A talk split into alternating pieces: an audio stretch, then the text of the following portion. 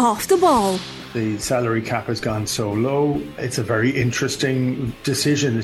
The decision is do you work or do you play rugby? You know, and it may be better off to work. Subscribe to the rugby stream on the OTB Sports app now. And you're welcome to Off the Ball here on Newstalk. John Duggan with you today. We're on air until 6. Thank you for tuning in. Hope you're enjoying your Sunday. And the fog has nearly lifted. The GAA All Ireland Senior Football Round Robin Games conclude this afternoon. We will know who the top seeds will be to join Derry in the quarterfinals, who the preliminary quarterfinals will be as well, which teams will join Clare in saying goodbye to the championship. We'll be checking in with Neil Ewing, who's at Breffni Park for the double header there, and with Colin Boyle, who's in Carrick-on-Shannon for us as well. We'll also bring you all the score updates as soon as we have them from the games post match reaction to the best riding of the day and interesting features will be chewed over on the Sunday paper review with Shane Keegan and Kevin Byrne from 2 o'clock.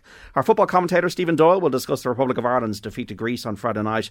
A lot to go through there. That's coming up at 4. After that, we'll be checking in on LA, where Irish golf rider Brian Keogh is covering the US Open ahead of the final round. We'll also discuss that final round of that major with Joe Molloy before 2 o'clock, with Rory McIlroy bidding to win it this evening. 53106, the number for your text if you want to share your opinions with us when it comes to sport or if you have any questions during the show. So much going on. And Aidan Delaney is here to give us a bit of a briefing. Where do we begin, Aidan? There's only one place to start, Rory. John, and that is with Rory. Yeah, one shot off the lead ahead of the final round of the US Open in Los Angeles. A third round of 69 leaves the County Down star on 9 under par. He's behind the joint leaders, Rickie Fowler and Wyndham Clark. McIlroy, of course, bidding for his fifth major title, and it would be his first in nine years. What would it mean, I wonder? I think it would just be it's it's something. Obviously, it's not the one that he wants. It's not the one that's going to complete the Grand Slam. But just to make sure that he can, you know, probably for his own mental health more than anything else, more for his own confidence to say that yeah, do you know what, I can get it done on a Sunday because we have seen him get this far before and have these kind of collapses or collapse on a, a Saturday and then get to Sunday and, and, it's kind of a bit too late. So.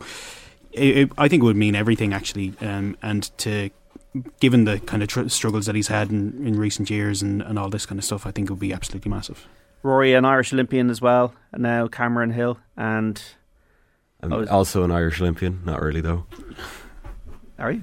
No.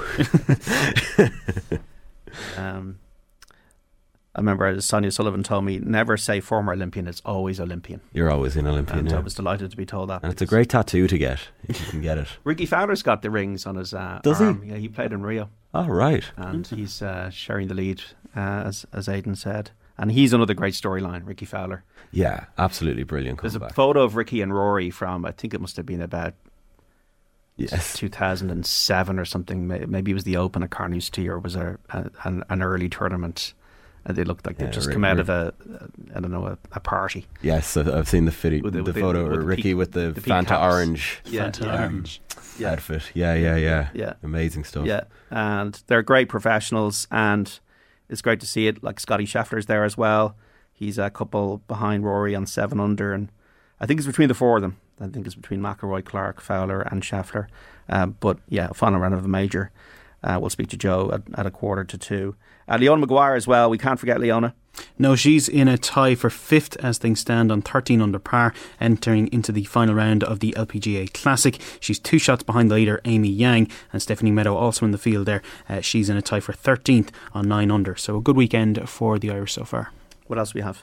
Uh, three bogeys in her opening seven holes today has left Olivia Mehaffey off the pace at the German Masters. That's on the Ladies European Tour. The Banbridge native is back on five under par all round. She's in a tie for 14th place. She had led that tournament after the first round, and she's nine shots off the leader now, Cara Gainer, uh, the English woman who sits on 14 under par. We will know a lot uh, in the next uh, 48 hours in terms of where the All Ireland series is going because the round robin ends today. So just let's go through the fixtures, Aidan. Yeah, group stages draws to a close. So one of the game's new rivalries is set to be renewed at Park Sean McDermott. Galway take on Armagh from four o'clock in Group Two. A win for the tribesmen would see them join Derry in the quarter-finals.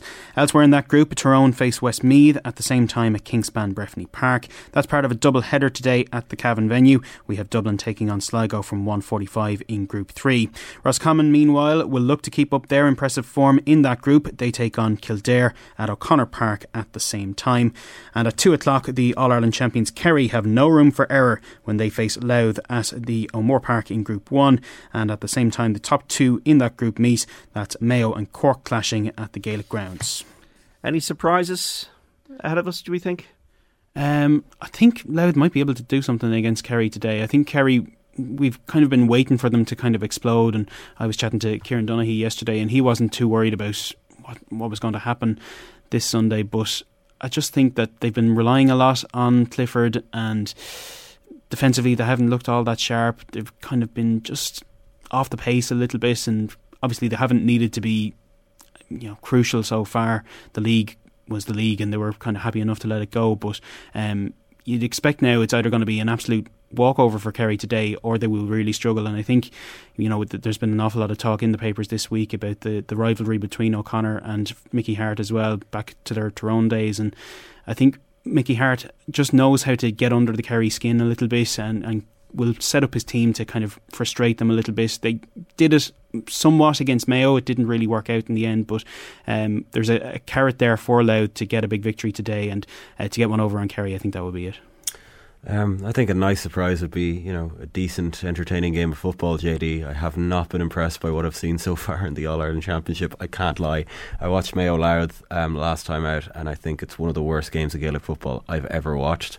It was so turgid, really just I think when something is on the line, which will be now from next week, I think you'll see an improvement in the quality of the football. Well, I don't know because momentum is a funny thing in tournaments. If you don't have that kind of impetus to go and watch it every week, and there's oh, there's a good bit of excitement in each game, like you know, maybe maybe the preliminary quarterfinals. I mean, even saying that phrase is putting me didn't to do any harm in the no the hurling yesterday. As so. Jer says, uh, naming it the wildcard round or something would be much more fun. But um, I suppose when I'm thinking about last year, the only memorable games I remember were Armagh Galway, Dublin Kerry, and Kerry Galway. That's it. Mm. And maybe Derry Donegal in the yes. the Ulster final.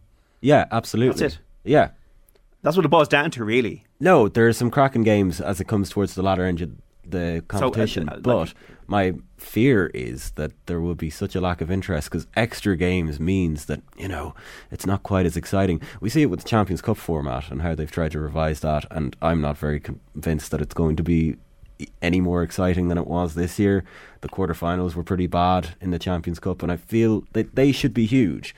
And the semi-finals of the All Ireland Football Championship should be huge. But we're seeing teams kind like none of them have really sparked into life at all yet. Galway look like the best because as I've read in a few places today, they're the team who have messed up the least, mm. and that's not great. Yeah, Carlow one point, Antrim no score in the remaining quarter final in the Tailteann Cup at Corrigan Park. Uh, soccer news: I see Andrew Omobamidele uh, could be leaving Norwich. It's in the Sunday Times today, so we'll watch this space in terms of whether he gets a transfer this summer.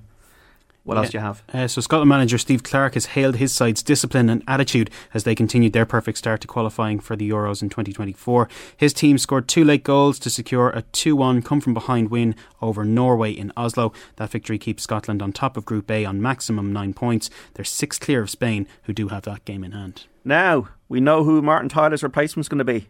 They have hired Peter Drury to join Sky Sports for the 23-24 season. Tyler stepped back after more than 30 years of commentating on Premier League games for the broadcaster, and Drury has won the Football Supporters Association Commentator of the Year award for the last for three of the last four seasons. So he's certainly a popular option. It's a very subjective thing, so it's not a, a comment on somebody's ability or craft. But are you a Peter Drury fan? I think I am. Yeah, he's he's somebody who brings that bit of a poetic flair to it. It's it's not going to be as, as straightforward as Tyler, and we spoke a bit yesterday about how Tyler maybe in the last couple of years has just become a bit functional and kind of lost the love of the game a little bit. That's what it felt like from the outside. Obviously, you can't look into his mind, but Drury, you feel the excitement when he gets when he gets going and you know, can really add to a moment when, you know, obviously the Kostas Manolas goal for Roma is kind of the one that stands out and the, the Greek god and Olympias, Olympus and all this kind of stuff. But I think I'm a fan of him. Um, whether he can do it week in, week out, it's, it's kind of nice to have Drury kind of as a, a, little treat every now and again in games you probably wouldn't expect to see him pop up in. But whether he can do it week in, week out, I suppose, is going to be the big one. So, uh, yeah. you go on? No, no, I was just going to say that um, I kind of am very frustrated by people um, talking about or dissing on Martin Tyler's legacy because you know we all compare it to the Aguero moment, and that is probably the pinnacle of football commentary in the modern era generally and everything afterwards will savour of anticlimax. Well, it's interesting how long the modern era lasts because Brian Moore is up for grabs now in 1989, would have mm. been seen as the one before that. So yeah. that's how many years? 23 years. And before that, it would have been another 23 years to Kenneth Wolstenholme's uh, They Think It's All Over. So it's interesting how long a modern era, probably two decades? Absolutely. Um, the, yeah, there's the contemporaneous. Like, what, what's the next? Who's going to have the next killer line? And I've heard football commentators talking in interviews, and they're always sort of like, "Oh, I have to be ready for this." Well, the killer line should never be scripted. scripted. Yeah. yeah. the killer line should be just organic. It should come out. It should flow out of you. Um, so hopefully Drury can bring that. I would have loved Rob Hawthorne to have got it, or maybe. Yeah, I really like Rob Hawthorne. Really like him. Exactly. Uh, so yeah, look, that's the way it is. But um, Turn to the cricket now. Uh, Australia have just been skittled out. 386 in their first innings. England declared at 393 for 8, Aiden. So England lead by seven runs.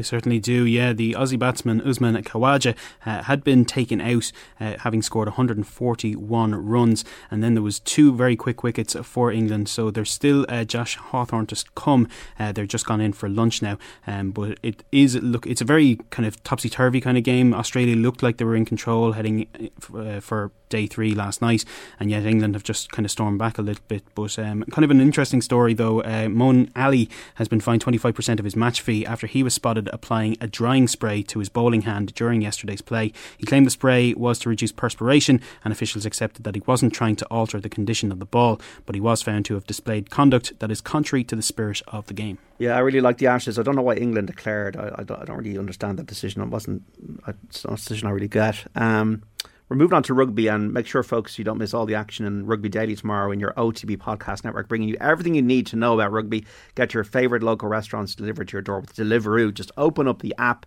browse some great offers, take your pick, and they'll take care of the rest. Deliveroo food we get it. And I would expect there might be some fallout in the Rugby Daily report on what we saw last night in Paris. Yeah, brilliant solo try from Romain Ntamack. Three minutes from time saw Toulouse snatch a dramatic 29 26 top 14 final victory over the European champions La Rochelle in Paris. Fullback Thomas Ramos scored 19 points for Toulouse, who extended their record number of top 14 wins to 22, and that was also denying Ronan O'Gara's side their first. The result also had an impact on Leinster for next season, as had La Rochelle won, Leinster would stay on top of the group seedings, but uh, due to Toulouse's win, uh, Leinster go into the tier two side. So Toulouse have La Rochelle to La Rochelle. They have. Oh, it was absolutely brilliant. I, I was watching the whole thing and it was a fantastic. I don't know if you watched the. I watched the last 15 minutes. Absolutely brilliant from start to finish. Because we saw you um, make, make a fool of yourself on Twitter. Make a fool of myself on Twitter? Yeah. yeah. well, I mean, you know, pick a day. but um, See, you were you were you were yes, uh, yeah, lamenting uh, Ntamack, and then he scored the try, but two well, minutes we later. saw the good and the bad of Romain Ntamack yesterday. I don't know if you saw the thing at the moment he kept the ball in in the most Romain Ntamack way possible, where it was just so sublime. It was real. Stop that Roman um, territory, and then he made a knock on in the midfield, like from a fairly easy kick, um, clearance kick from La Rochelle. He kicked it out on the full um, for one of their penalties that really would have brought them back into the game. And then that try. It's one of those interesting moments in rugby um, and in sport where you can see something unfolding and you go, uh oh. When Seuteni shoots out of that line, that's it.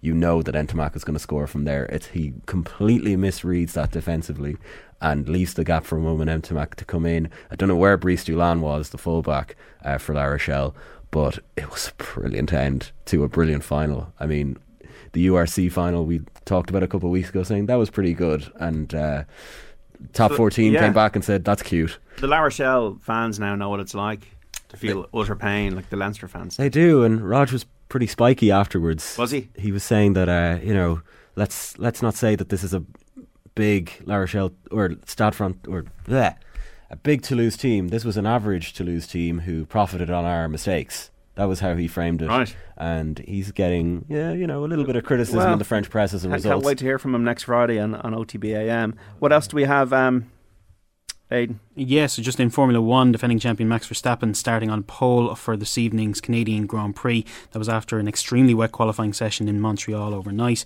German driver Nico Hulkenberg took advantage of the heavy rain to secure a surprise second place, uh, but he has now been penalised and will go back down to fifth. So Fernando Alonso uh, starts on second for Aston Martin, and we have the Mercedes pair of Lewis Hamilton and George Russell locking out the second row in third and fourth. By that couch after you've listened to off the ball today, you got Canadian Grand Prix this evening, you got the golf this evening. Is Rory going to win it? Yes or no? Oh yeah, I think so. Yeah. Oh yeah, Hollywood's finest. Yeah, uh, Aidan and Cameron, thank you so much for the news round. Kingspan Breffni Park is hosting a double header today Dublin versus Sligo and Tyrone against Westmeath. We will be live to Cavan next. So let's set the scene with Neil Ewing after this break.